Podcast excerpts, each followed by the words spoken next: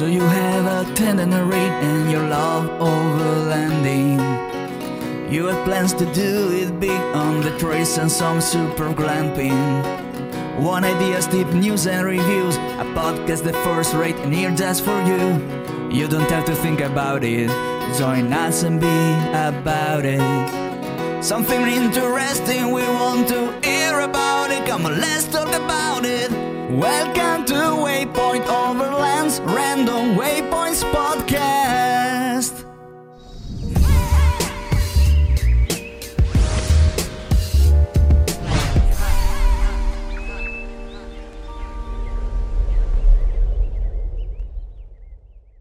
Sponsored by Midland. Communication for every adventure. The industry leader in radio communication technology and innovation for over 50 years.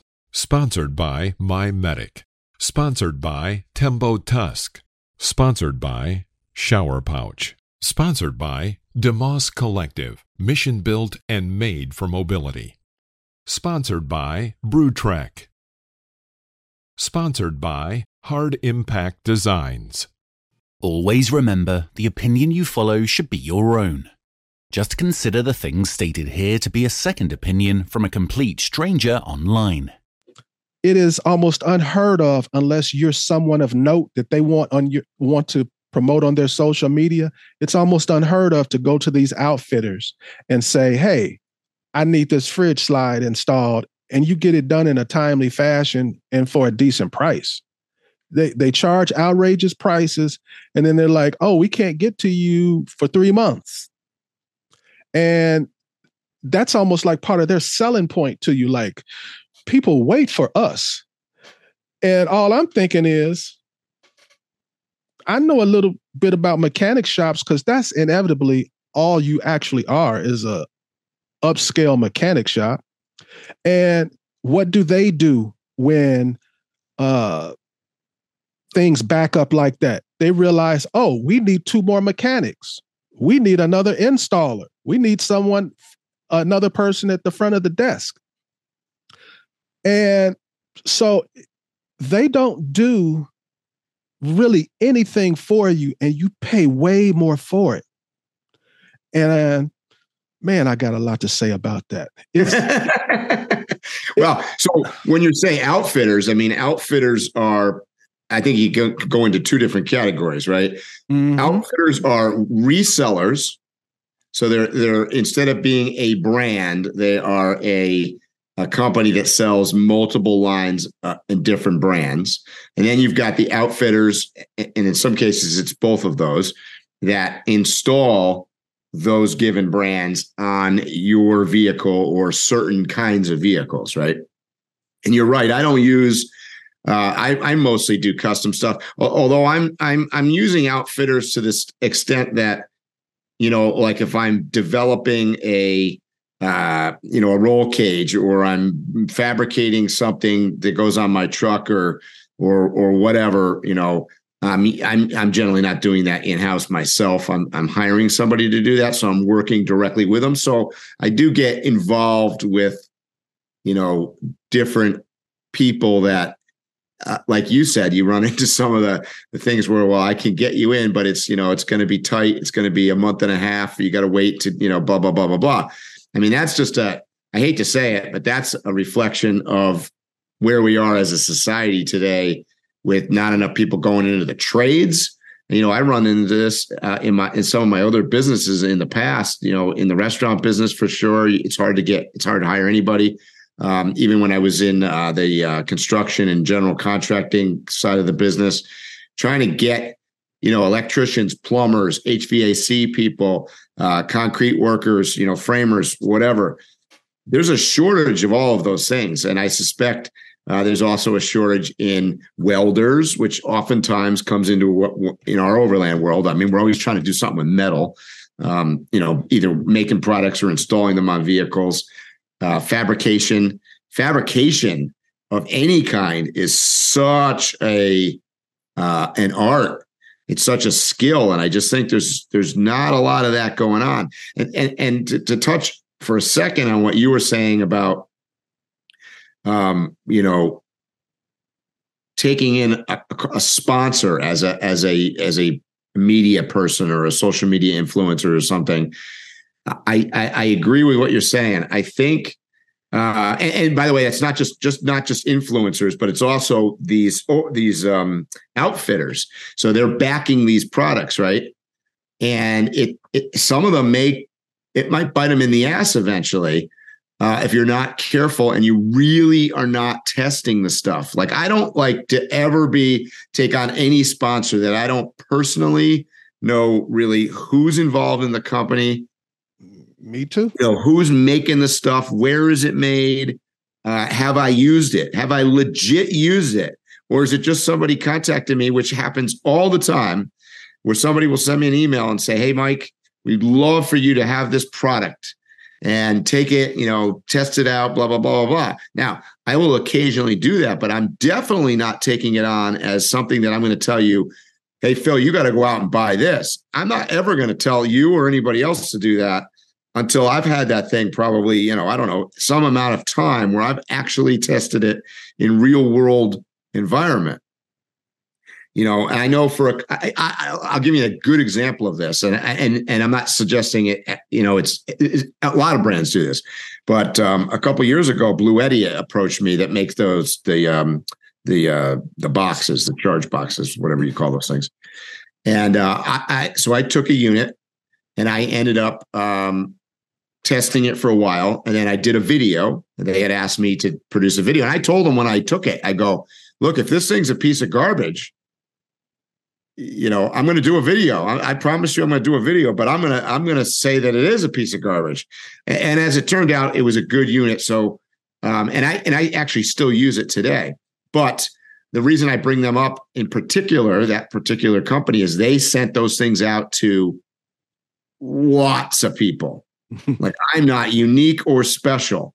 I, I mean, I know, like I can't tell you how many people I personally know that also got one. And Pretty much everyone I know that has one, that's how they got it. Exactly. Yeah, I'm not sure I know anybody that bought it. So, um, what does that indicate? That indicates that that's a new and effective way of marketing products nowadays, for sure. Uh, it's way cheaper to hand out a product. So, if the, let's say the item was 500 bucks, you know, whatever their cost is, let's say it's probably 25 bucks or whatever. I don't know what it costs per unit for them on, on such a scale, but it's probably fairly low. Uh, if you sent out 5,000 of them, that's cheaper than running an ad on television or running in print media or getting a billboard or whatever, you know, whatever else. So, and, and people are more inclined to trust you or me or some other Joe Smo out there. That's a guy that's not, you know, affiliated with something. We don't, we don't have anything to, to, uh, to benefit from it really. So, uh, but the, the problem I have is is what you said, and that's kind of I, I, know I went around the beat around the bush here a little bit. What you said was it's going to bite people in the ass, kind of is is, is I'm paraphrasing, and that and that's what's going to happen is that, that unfortunately, as particularly these overland outfitters that are picking up, you know, a bunch of product lines, and, and they're constantly being driven to expand that, right?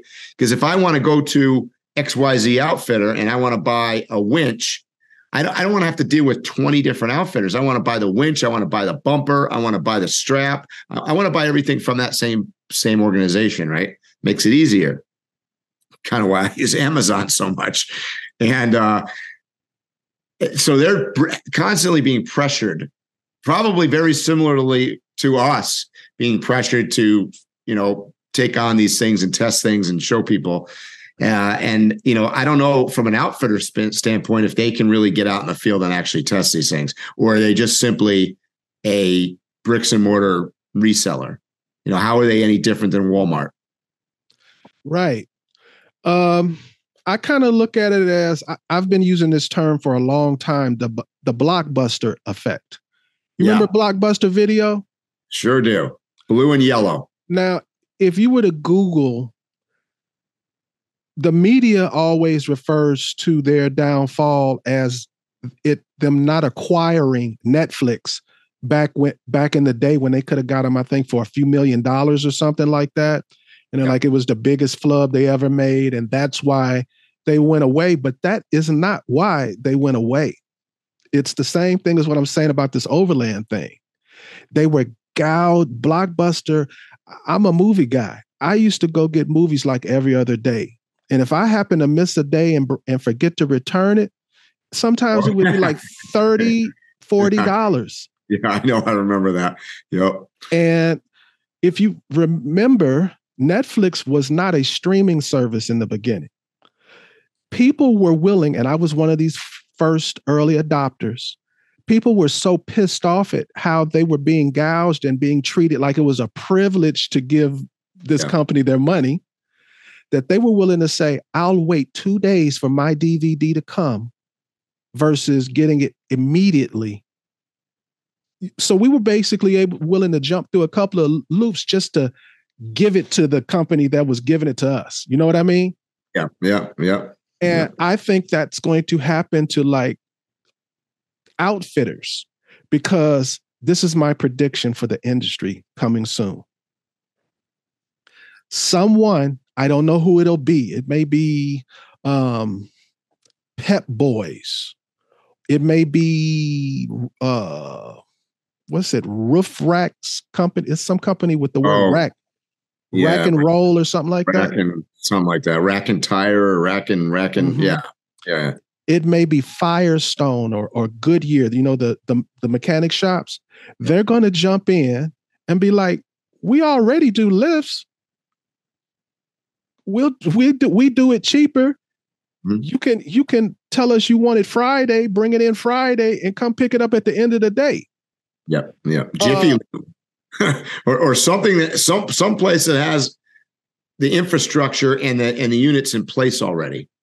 Because the the roof place roof rack place that I I'm sorry I can't remember the name of. That's their specialty, but people go to these outfitters and pay double the amount for the the actual product and then more to get it put on. And they they they roll them out of the out of there like you know one after another and they don't charge you that much for it so i see outfitters being uh extinguished by the blockbuster effect well outfitters are by definition they're the middlemen right? And that's one of the reasons that well, amazon well, so successful is because there's no middleman. Well that's what outfitters have become. I'm old enough Correct. to remember actual real outfitters where he had done it for years and now he he's decided I'm going to stay in one place and open up a shop and provide for others. And yeah. you were able to talk to that guy and he was able to tell you actual gr- great advice for your trip to Africa or your trip to wherever it was you were going. Yeah. That is no longer the case. I don't want to mention a name, but I, I have an outfitter in Washington that I have attempted to give my business on several times, but I end up walking out because the guy is talking to me like he knows what he's talking about. And I literally almost want to get on my horse and be like, "Do you know who you talking to?" You, I, I mean, I have literally from from this particular outfitter heard lies about uh, products and the origins and the history and the story behind it and the specs and everything. Um, they've given me incorrect uh, information about what they can and cannot do with an install and what it can be in so much stuff. So an outfitter now has become what you said. That's mm-hmm. all I mm-hmm. wanted to say. Yeah, yeah, I would, I would, I would. That's a fair assessment. Yep. Um. So that that's all. I just had that on my mind and I wanted to get that off my chest because, like I said, the guy said something, he was just trying to sound smart. There was nothing behind the statement. But sometimes somebody says a gem of a thing and they don't even realize it. Because, and I thought about it more and I was like, yeah, a lot of these people who consumers have trusted in and had faith in have uh, put money in their pocket their time is coming if they haven't been an honest person.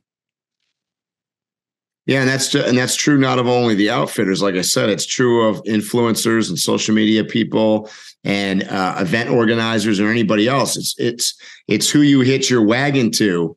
you're only going to be as good as your weakest link, right? So mm-hmm. if your if your weakest link is whatever, you you went out and you pitched this particular thing for years, and then it turns out that it's a boondoggle, or that it's uh, dangerous, or or it wasn't what it was billed out to be, or whatever the scenario is. It's certainly going to reflect poorly on uh, the individual that is promoting it, right? I mean, that's just a common sense. I agree with that. All right. I just had to get that off my chest. This was good way uh, to start, Phil. This was kind of like my little bitching session. yeah. uh so let's talk about what we were planning on talking about. Okay. You know that the uh I believe it was the 57th annual Jeep Jam I'm not Jeep Jamboree, Easter, Easter Jeep, Jeep Safari, Safari ended. And most people know it as that's that's the place that uh, off-road enthusiasts and Jeep loyalists they go, they attend this event and they go off-roading. But a very important big event that also happens is the Jeep brand comes to town and they usually bring a handful of concept vehicles. So I've uh, given you some footage and I've given you some uh, photos and all kind of stuff to go over. And we're just going to basically talk about the vehicles from Easter Jeep Safari, the, the concept vehicles. Now, people who are watching this, there will be footage and it, for them to watch. If you are not watching this and you're watching it on the audio only podcast, you'll miss out on that. And there's nothing I can do about that. The first one is going to be the Jeep Wrangler Magneto 3.0 concept. 2023, this is the third and final iteration of our ongoing Magneto project, where we created a, a fully battery electric, fully mission capable Wrangler. For this year, we've added a lot more to the powertrain, but I'll walk you around the, uh, the exterior first. Starting up front, we've got our, our uh, Rubicon 20th grill on here. Uh, the hood, carbon fiber hood, carbon fiber fenders, leaving it up on 40 inch tires, which we introduced last year, also when we extended the wheelbase. But then this year we've uh, raked the windshield back, effectively chopped the top, created a new uh, uh, roof for it with this great blue see-through on it, reupholstered the interior, updated the color scheme on the outside, and really gives it this aggressive, cool off-road look to it. Third and final iteration of Magneto functionally is still a fully battery electric vehicle connected to a six-speed manual transmission. New for 23 has a more efficient axial flux motor. We have 20% more range, increased torque now from 850 last year, we're up to 900 foot-pound torque. Also a 20% increase in usable energy from the batteries. We've also added selectable drive modes the first being a uh, regen, so off or medium, more for street driving. And then a separate aggressive uh, regenerative mode in four-wheel drive low only, which offers one pedal driving. Imagine going down a very, very steep hill and having to throttle to go down the hill without the brakes. And then a two-stage selectable power output. So baseline 285 horsepower uh, which matches the, uh, the gas V6 this vehicle was originally equipped with, or the electric full beams 900 foot-pounds torque. Whoa! So what do you think of that, man? It's first of all, it's beautiful. Before you give me, I want to discuss something for the Jeep people and the people who go to Easter Jeep Safari. First of all, you may not know it, but I'm an associate member of the Red Rock Crawlers who throw this event. I don't think I ever told you that. Anyway, uh, the Magneto, anybody else who goes to the Easter Jeep Safaris, I'd like for you to reach out to me and tell me if I'm wrong about this. But I distinctly remember in 2017, the blue and white Magneto, uh, and it was a, a drone that they had on top of it. The concept was you were going to be able to have your drone land and and go off of this little platform off of it and everything. And I thought that that was the first year of the Magneto. But the information Jeep sent me, they're saying like this is the 2.0 and it's only been like out for 3 years. So were there two blue and white vehicles named Magneto, what or or whatever? I'm I'm looking for somebody to to uh, inform me. Put it, put it down in the comments down below here. So what do you think of this? Well, I got to tell you, I mean, if they were selling this thing right now, I'd take one of those right away. That thing is, you know what I like? What I really like about it is that the uh, the hood, the the, the see through hood with the uh, electric motor inside there. That thing is that's pretty cool. You know, I mean, I mean, the, the look of it is nice with a rake back windshield and 40 inch uh, tires on it. And interestingly, and I kind of noticed it by looking at it, but I guess it's stretched too, right? So it's longer than your stock two door Jeep. But I, I, it doesn't look as long as say the the Rubicon, uh, you know, the four door, right? It looks a little bit longer. It the roof slopes, so it makes it look shorter, but it has yeah. to be longer. Just wondering whether the seats are back farther or not, but it's hard to tell. Um, yeah, I mean, interestingly, like, I mean, I didn't, I guess I wasn't aware of, and maybe you had, more stuff released from the uh, the press release, but explain to me how do you have an electric motor with what looks to be a six speed manual transmission? How does that work? I don't know how they do it. Um, but I, I know that there's like two different gearboxes. There's one that adjusts to normal driving, and then there's another one that re, realigns the torque for off road. That's all I, because inside the you know you've got your high low i mean the levers are exactly the same as as like my stock uh rubicon jl was you know so it's got a too low too high you know four low and then it's got you know a regular six speed manual in there. So you i mean typically uh, electric vehicles are yeah it, it's it's at all right? From my understanding it's not like a true gearbox like you're actually moving the gear. Yep. Oh, so it's you know, so so those are electronically based maybe? Uh, right I so know. i think it's it's like simulating. Yeah yeah okay that and, and, and that's what i'm saying to tell us when, too when you're sure. when, when you're off road it, it doesn't give you that crazy 800 torque it, it it reconfigures it and it feels like you're driving a it feels like you're driving a manual yeah. Okay. But you're not actually driving a manual. Because yeah. if it was a manual, then that would be direct connect. And it right. would be it, it, it would tear up the the uh the gearbox every time. Yeah, I would think. Boy, does it look it, that is an interesting truck with with 40 inch wheels on it or 40 inch tires. Uh, we just talked about that. yeah, we talked about it in a different podcast, but I, I got to tell you, it looks pretty pretty darn good on this Jeep. Yeah. And even though the things we said about the 40s, I have a different opinion of it on this vehicle because this vehicle has the actual equipment. It was designed to handle the 40. It has the power, it has the chassis, it has everything. Now, let's be here's my two questions. And let's just be honest here. Uh, uh I think of all the vehicles that we're going to be talking about today, this might be the least likely to ever be produced is that a fair assessment? I agree with that. Yeah. Yeah. Okay. It, it, it, it's too small a niche.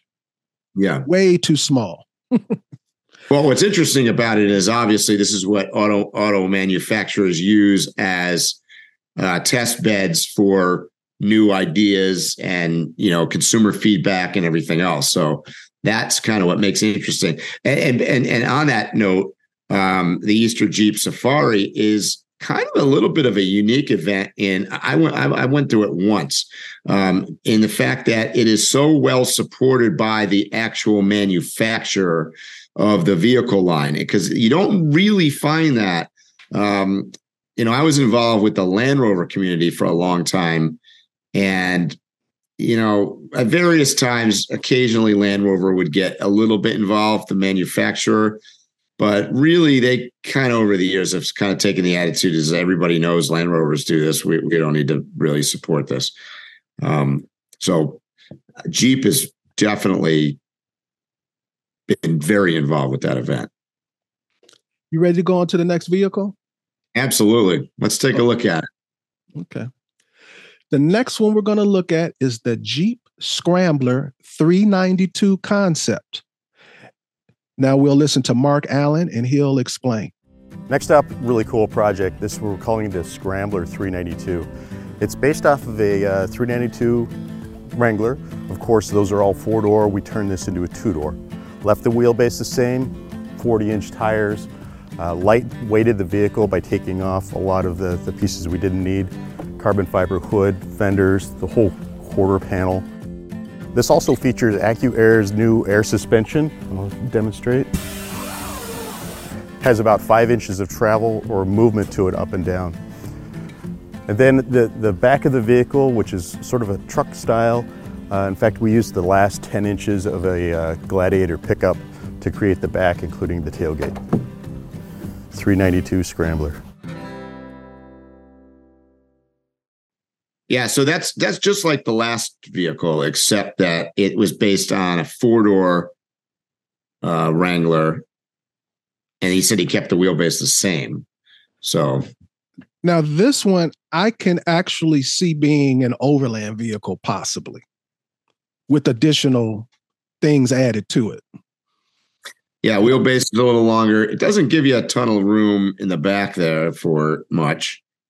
Um, you know, I, I would like to see. I would like to see this truck with a full back on it. You know, a full Jeep back, even like a Gladiator back.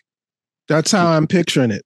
Yep. Yeah, where you could put, um, you know, a, a rooftop or a pop up or you know something that you could accommodate uh, camping in. That's that what would, I'm thinking. That would be really cool it's a I, I know we're supposed to talk all macho about these jeeps but that was a pretty jeep it, it, it, was i loved that uh that lime i loved the details on it that yeah. was um i like well, so both of them Yeah. Uh, i mean the blue one and the green uh, you could see if you look at them side by side together that the green uh, scrambler is longer than the the uh, the other one but um, they got it, it, this this one the scrambler reminds me a little bit of a of something that you're going to race the Baja with. I can I agree with that. I it, definitely agree with that. As a it almost looks like a dune buggy kind of. Yeah, but I was going to say, what's the uh, the uh, the Ford? It, it it it it seems to be a little bit like the um, maybe it's the wide fenders in the back, uh, reminding me of the um, um, you know, I'm drawing a blank here. What's the Ford pickup truck? But the Baja Ranger. Oh, uh, F one fifty.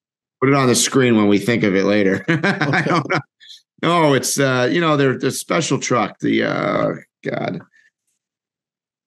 I, I should know. I'm you know the lightning, the electric one, the lightning. No, no, no, no. It's just they've had it for years. It's just it's just a model. Yeah, it's it's a model of the uh the F one fifty, but it's the one with the wide fenders and the Raptor.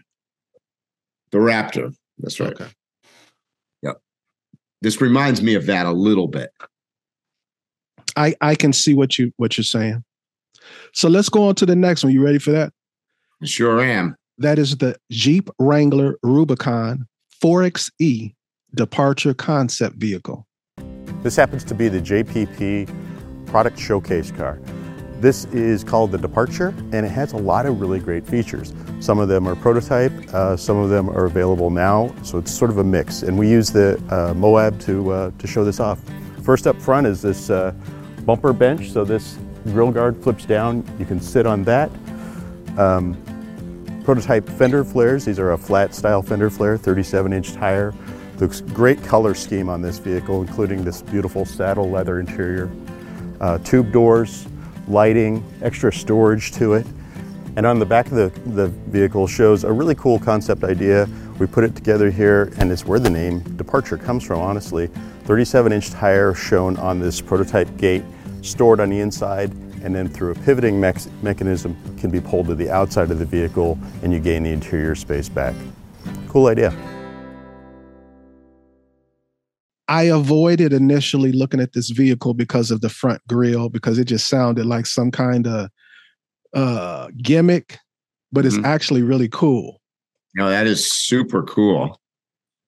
And I, I I imagine like the way that the grill matches the doors. Yes. And You that's know? another thing, uh, especially, and we'll talk about it later with the 2024 Jeep, is how many aftermarket products they are incorporating that you can actually buy. So that will help with your warranty. Right. But with if they didn't tell me this was a concept vehicle, this looks like something I've seen rolling through Yeah. Moab. Uh, this is definitely as close to production uh, of the vehicles that we've looked at so far. Mm-hmm. And it's interesting as a manufacturer. It's one of the things that I, I kind of like about Jeep is they're they are looking at aftermarket products and starting to make more and more of those themselves. You know, as opposed to relying on the outside market to do it. Jeep's been coming up with a whole lot of different accessories that you could put on. I know even on my Rubicon JL, you know, from the snorkel to the uh, the different bumper sets that they had to um, you know, some of the skid plates that they had, there all sorts of different things available. And over the years, they've worked obviously with like AEV and other companies to do um, stuff. I, my JK was an AEV edition that was all under warranty because AEV would, you know, uh, purchase it directly uh, from Jeep. And then, you know, when I bought it from AEV, it was already completely warranted with all the modifications on it. We're going to talk about warranties a little later. So we're going to come back to that conversation. Are you ready for the next one? Sure am. okay, what is the next one? Give me a color. yeah, right. Did we do we did the Jeep Scrambler? We just okay, the next one is the 1978 Jeep Cherokee 4XE concept vehicle. Mark Allen telling us about it. For Moab 2023, one of our most favorite uh, categories we like to do are the resto mods. This year, uh, we've selected it's a 1978 Jeep Cherokee, uh, but with a lot of modifications to it, soaked in this sort of 70s uh, wrapper.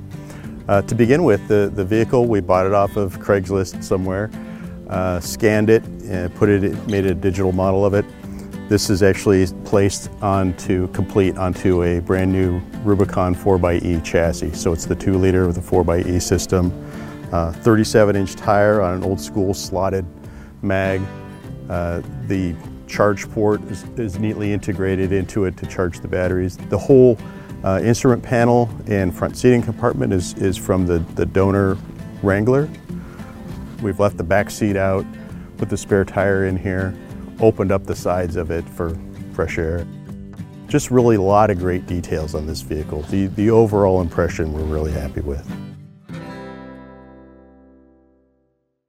That is the best inside of a Jeep I've ever seen. I love it. After I go drive through the desert, because that's what it looks like to me. It's a combination of surfing and desert. There's nothing I don't like about it. Um, usually, when they take a, a old school vehicle and modify it and make it more modern, I usually never like it. But they they left enough alone and only improved where maybe it was best to improve it. Yeah. They they left think? I mean, is there any chance they make that? Yeah, I think so. Because Gotta You think that that would sell. No, we keep coming back to a big SUV. You know, over if you think about it over like the last 20 years, we keep going away from it saying, hey, we need one that's a four cylinder, a six cylinder. Uh, we need one that's, uh, you know, smaller, more gas efficient. And then the Escalade pops up. Then the, Yep, yep. the you know it, they always come back so i feel like this would finally fill the void for jeep i used to own the um what was it it was their other try and it didn't work and i actually liked the vehicle um what was the big the big Oh, oh, yeah, yeah, Commander. Yeah, I had a Commander Limited. That was an awesome vehicle. Yeah. Uh, but it didn't do well, and they've been trying to find that vehicle for a while, like like the current Wagoneer. Yep. This one, I think, actually would capture. Can I just say? Can I just say? I think the current Wagoneer is uninspiring. I, I just honestly, I, I just there's nothing doesn't float my boat. This thing is That's the Wagoneer. yeah, They the the, the current Wagoneer is too new school. yeah. It Just just so looks new school that they should have just went with and said this is something else, and not even use that nameplate. agreed. I also like the color scheme and the the orange contrast on the vehicle. It- It's I mean, just, it, it makes it look saying fast. I like the orange contrast of it. And I can already say in advance, out of all of them, if they said you can take whatever you want, this would be the one I'd take. Me too. Yep. Take we'll take two of those. You'd want yours in all orange, so I'll take the yellow. I don't know. That yellow is hot. I want the same roof inside though. That I want the inside of this thing is perfect for me. I love the art. The Jeep Wrangler Rubicon 4XE concept. So this project actually starts out with a little bit of a story. 2021, we released a very special color for Wrangler. It was Tuscadero Pink. And that vehicle, we had anticipated it would do about 5,000 units. And we've been asked over and over for a follow-up. That's what this project is. Uh, this is a, a really special color, a follow-up that we're looking at. And then the vehicle it's applied to, pretty special vehicle, it's a 4xE Rubicon. Uh, we've sprinkled a few pieces on it from, from AEV, uh, their front bumper with a shorter hoop, the Warn winch lighting down below. Uh, the tire is a 37 inch tire on a AEV beadlock wheel. Then moving down the side, it's one of my favorite combinations. It's the half doors with the one touch power top. It just opens the vehicle up so nicely. Uh, and then you can easily close it back down. One other great feature of this, it has the AccuAir uh, full air suspension on it. This is a new product and we're using it on, uh, on this vehicle as well. Has about a five and a half inch range to it. I'll just punch the button here. Air down.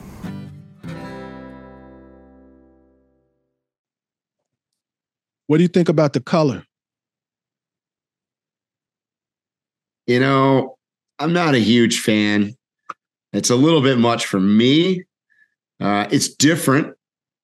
I, I don't, you know, it's got some blue highlights on it. So it's kind of a weird mix of like light blue and purple or- magenta or whatever you want to call it. But, you know, it's it's bold. I'll give it that. If you're if you want to stick out, the, the color will make you stick out. But But but everybody that buys one of these has to its name has to be Barney. you know what? I guarantee you, at least if three or four of them are going to have Barney on it, the actual the actual license plate. Yeah. So this one, there's really no upgrades. There's nothing of note to mention about the vehicle. This one is more about the color. This was a popular color with a model called the Tuscadero, and they were bringing it back for. Uh, they're they're bringing it back. So it, I think in 2024 you'll be able to purchase your Jeep in this color. Uh, I wouldn't buy it, but I think it's cool for for someone else. Yep. That that that's not in my color palette. No. I'm gonna go with that. All right, we're gonna, we're gonna move on. Before we get in trouble. yeah. Okay, the next one is the Grand Wagoneer Overland Concept. Mark Allen telling us about it. Uh, another one of our concepts this year, we've, we've done a Wagoneer. Wagoneer, uh, being part of the Jeep family, of course, has great off-road credibility to it, and we wanted to amp that up and turn this into really a luxurious overlanding vehicle. Started on the front, we uh, added a winch for self-recovery to it. Uh, these lamps are notable that they're actually a uh, laser-powered lamp. Power for this vehicle is the new 3-liter Hurricane uh, HO motor, which is uh, going to be more than enough to move it around. The, for uh, off-roadability, we added a 35-inch tire, uh, larger tire to get us over more obstacles, and we did that by raising the wheel opening through here. The interior is notable. It's got uh, a really great warm sort of a cabin plaid to it. Uh, really nicely dresses up the cockpit. And then be behind the front seats, we took everything out. So now it's just a big wide open space back here. Notably, uh, this also features the new uh, Redtail Overland. It's their Skyloft uh, roof camping system. Really a premium piece for a premium sort of an off-road uh, vehicle. Now I'll sh show you how that works.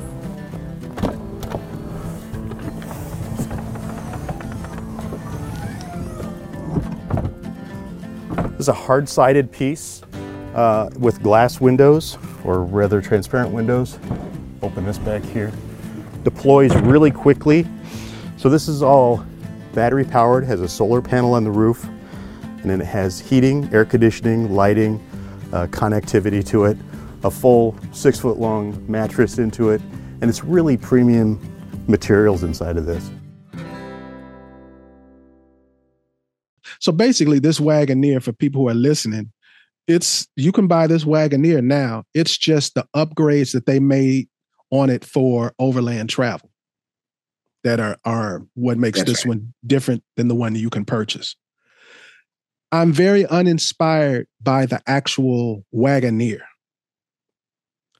But if I can get past that, it's one of the coolest Wagoneers I've ever seen.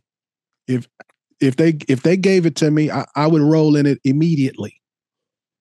Yeah, I mean changes to this, uh, you know, minor changes. You know, it looks like it's got bigger bigger wheels, better tires, uh, a winch on the front. You know, so a bunch of different things. The Wagoneer itself, I agree with you, Phil, is uninspiring. The the the just the body work of it is just I, I don't know. To me, it's boring. However, this has got to be the best uh, attempt at an overland truck that I've seen Jeep produce. Uh, you know, because this pop up thing and the way you get it. into it and the concept of it is fascinating to me. It's I, better than anything that they've done really with the Rubicon. And this would solve an issue in the overland community, I think there are a lot of people who procrastinate, and the procrastination is all centered on them designing their vehicle. Yeah. This is one that you could buy and it's fully kitted, ready to go. There's no decisions you need to make. There's no insecurities you need to have about a warranty or guarantees. It would be the perfect vehicle. Uh, I think it needs to come out now before maybe the economy changes. What I like about it, in addition, is that you have your rooftop. I'll call it a rooftop tent. That's not exactly what it is, but your rooftop pop up thing here, which makes a huge space. And the Grand Wagoneer is a lot larger of a vehicle than your Wrangler, anyways. So that I think is what makes this a truly interesting potential for an overland truck because you just got more room to carry more gear. Um, more spacious, better for sleeping. Uh, you know, whether they ever make this thing or not, you know, I don't know, but it definitely I, has potential, and it looks is, much cooler with this setup on it than it does with their quote uninspiring kind of stock one. This is something that I feel like they should move on immediately because someone is going to do it. Be the first. Some some somebody's going to do this. Yeah. Yeah. Uh, well, I mean, it looks like that tent's made by Redtail, right? Yep, Redtail Overland. And so, so I do geez, love the color and the paint job. That. The paint job's pretty good, yeah. I would like that same paint job with instead of red highlights, orange highlights. Of course. And I'm loving how the the tent pop up portion, you have solid walls. Yeah. You know, a lot of people that is that is the last issue that they have with with tents is the walls. And that solves that final. It has a fan. You have uh, solar panels integrated into the the top of the tent, everything is just ready to go. And it looks so polished. It it looks like what Apple would have done if you said make an overland vehicle. kind of, yeah, you're right. Um, and in addition, like that's probably one of the biggest complaints I hear about overland uh, rooftop tents is that the difference between soft-sided and the hard-sided versions of the tents is significant because number one complaint you always get is wind, and people you know, I've had, I can't tell you how many friends I've had camping out, uh, particularly out west where it gets windy in the desert, and it, they've had to move their truck because it's just it's intolerable with the with the flapping of the all the canvas and stuff. So this interesting. It almost looks like those are hard windows too in that thing. No. I've got to look at them again. I, I, I didn't even pay attention to that. That's a big detail. Those look like hard windows to me for sure. Yeah. I, I can't. Nice. They're probably like some kind of, well, the back one for sure is a, is a, uh, I don't think it's glass, but I think some kind of plexiglass or. Yeah, yeah, yeah. Because it's got to deal with impact. And it's so well lit. Look, it's all of those different lights, and that fan is huge. That's probably the largest fan I've seen in a in a tent. It looks like a MaxxAir vent fan. Mm-hmm. The Jeep Gladiator Rubicon sideburn concept. Mark Allen telling us about it.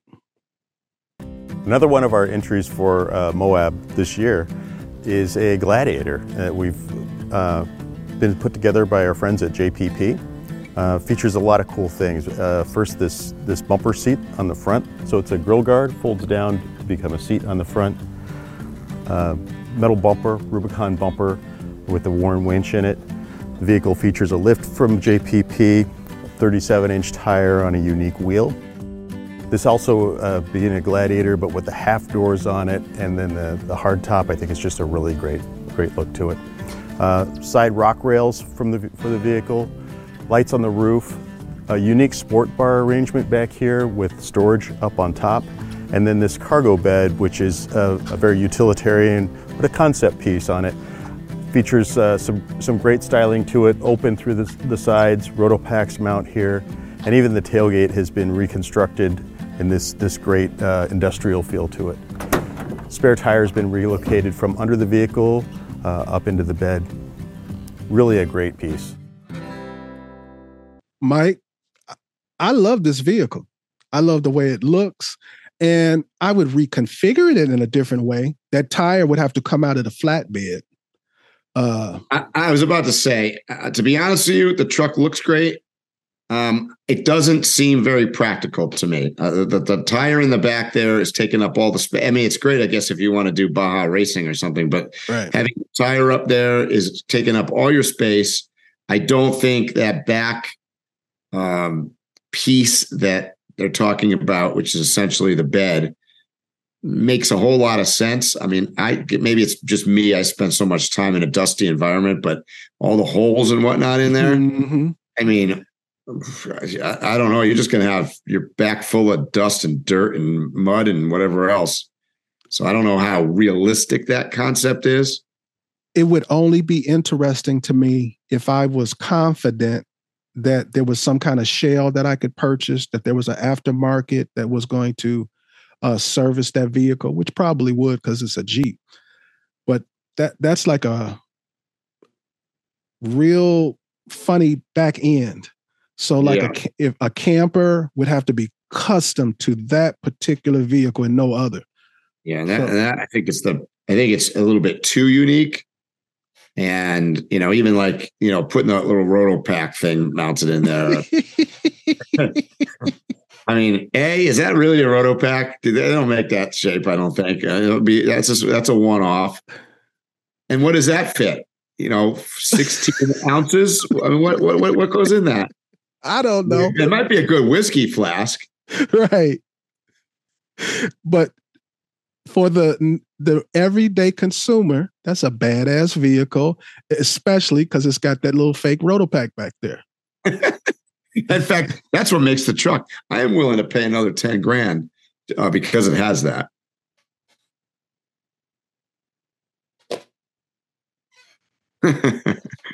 we always we always get off tangent somehow. I knew this was going to happen. I, I've been, the, the I was thinking thing, about that when I watched this video the other day. I see that little roto pack in there, and I go, "Oh God, here we go. We're going off. There's guarantee we go off the rails on this on this Jeep somehow." our go-to joke is about Rotopax. And the funny thing is, I've got a bunch of them on my vehicle, and you've got them too. Yes, I do. I don't have one that's shaped like a. I don't know what that is, and and it, and it, I, I don't have one that's small. And I, I always look at things like that. Like, let's say that was actually out for, and I could go buy it. That's actually a turnoff to me because I'm like, I have to buy that uh, water or gas container replacement from one person. That's right. Yeah. I mean, he used the word Rotopax. Well, I it is a Rotopax mount, so that Rotopax must have got involved in that little design, a one-off there. But Probably did. you got to figure if Jeep was doing it, why wouldn't Jeep just make it himself? I don't I think I think a vehicle, a big vehicle company uh, will probably buy them in the next couple of years. Good, good bet. A I lot of these little I- I companies are gonna. Oh, Go ahead. No, go ahead. Well, no, I was going to say I, I do like the fact that if you look at that picture of the uh, of the Jeep, it's got like built-in steps kind of going up the side there on that back piece. Yep. I like that. I mean, just visually, I like everything about it. It's just when I start breaking down what I could use it for, what it's capable of. Yeah. That's when the issue starts. But it, it looks it looks really nice. Yeah, you kind of took a four. They've kind of taken a four door uh, Jeep though, and then made little use of the space in the back, other than making it look cool. I, I, that's the use of space is questionable. This is one, and they call them a concept vehicle. This is one of those ones where it really feels like they were just like, you know, just throw it against the wall and see if it sticks. It it, Yeah. it wasn't like a serious thought put into this one. This is probably my least favorite one out of all of them. What was Yeah. your favorite now that we've looked at them all? Oh, by far, I think my favorite was the um, uh, the uh, Wagoneer. 78 Cherokee. I mean, the, yeah, that's what I mean. The Cherokee. Yeah, yeah. That's my favorite too. yeah Now- Yep. And that's a think- that's a you got to make that please Jeep because I will buy it. I think a lot of people would buy it. Uh I'm trying to think of you ever you ever read uh Robb Report? Yeah. In the in the back they'll have like these little car makers in the back. They'll like take a Ford Bronco and electrify it and stuff like that. There's been A couple. people I'm sorry.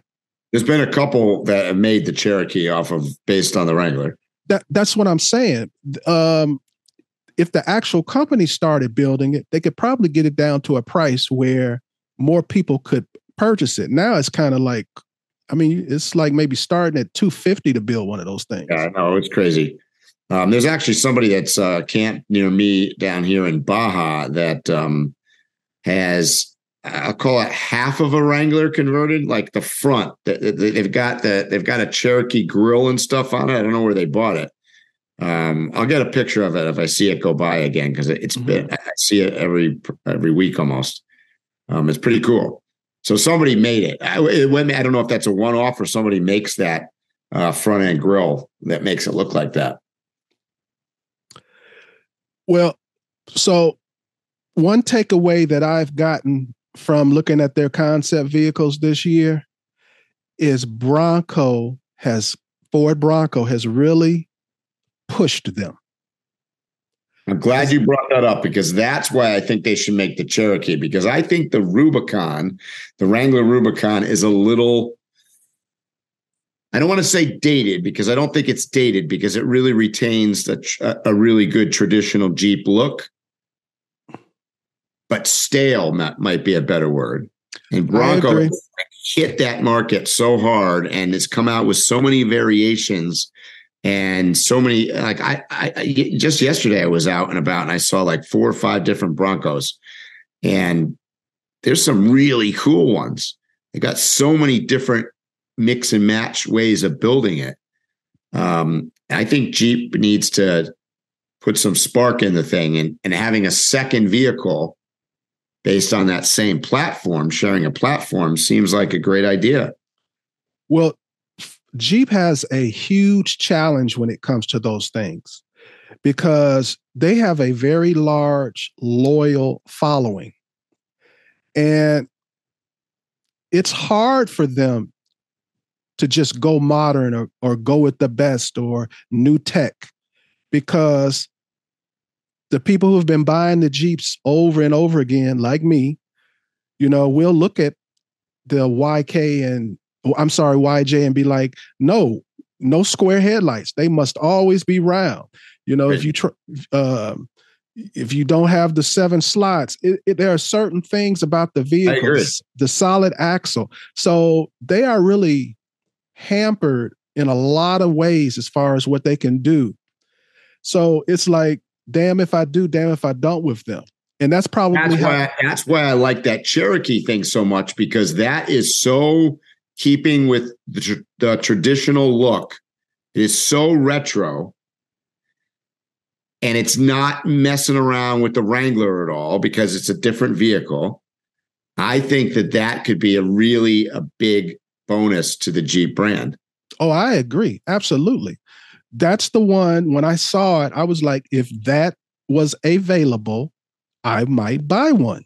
Especially since it's based on the same platform as the Wrangler. It's just different bodywork, essentially. So you're not going to offend really any of the diehard Jeep people either, because it's like you said, it's got real axles, it's the real truck. It just has a retro look of a different Jeep vehicle. Mm-hmm. I think that's a win win. You have been listening to Waypoint Overland's Random Waypoints. Like, subscribe, and stay tuned for more.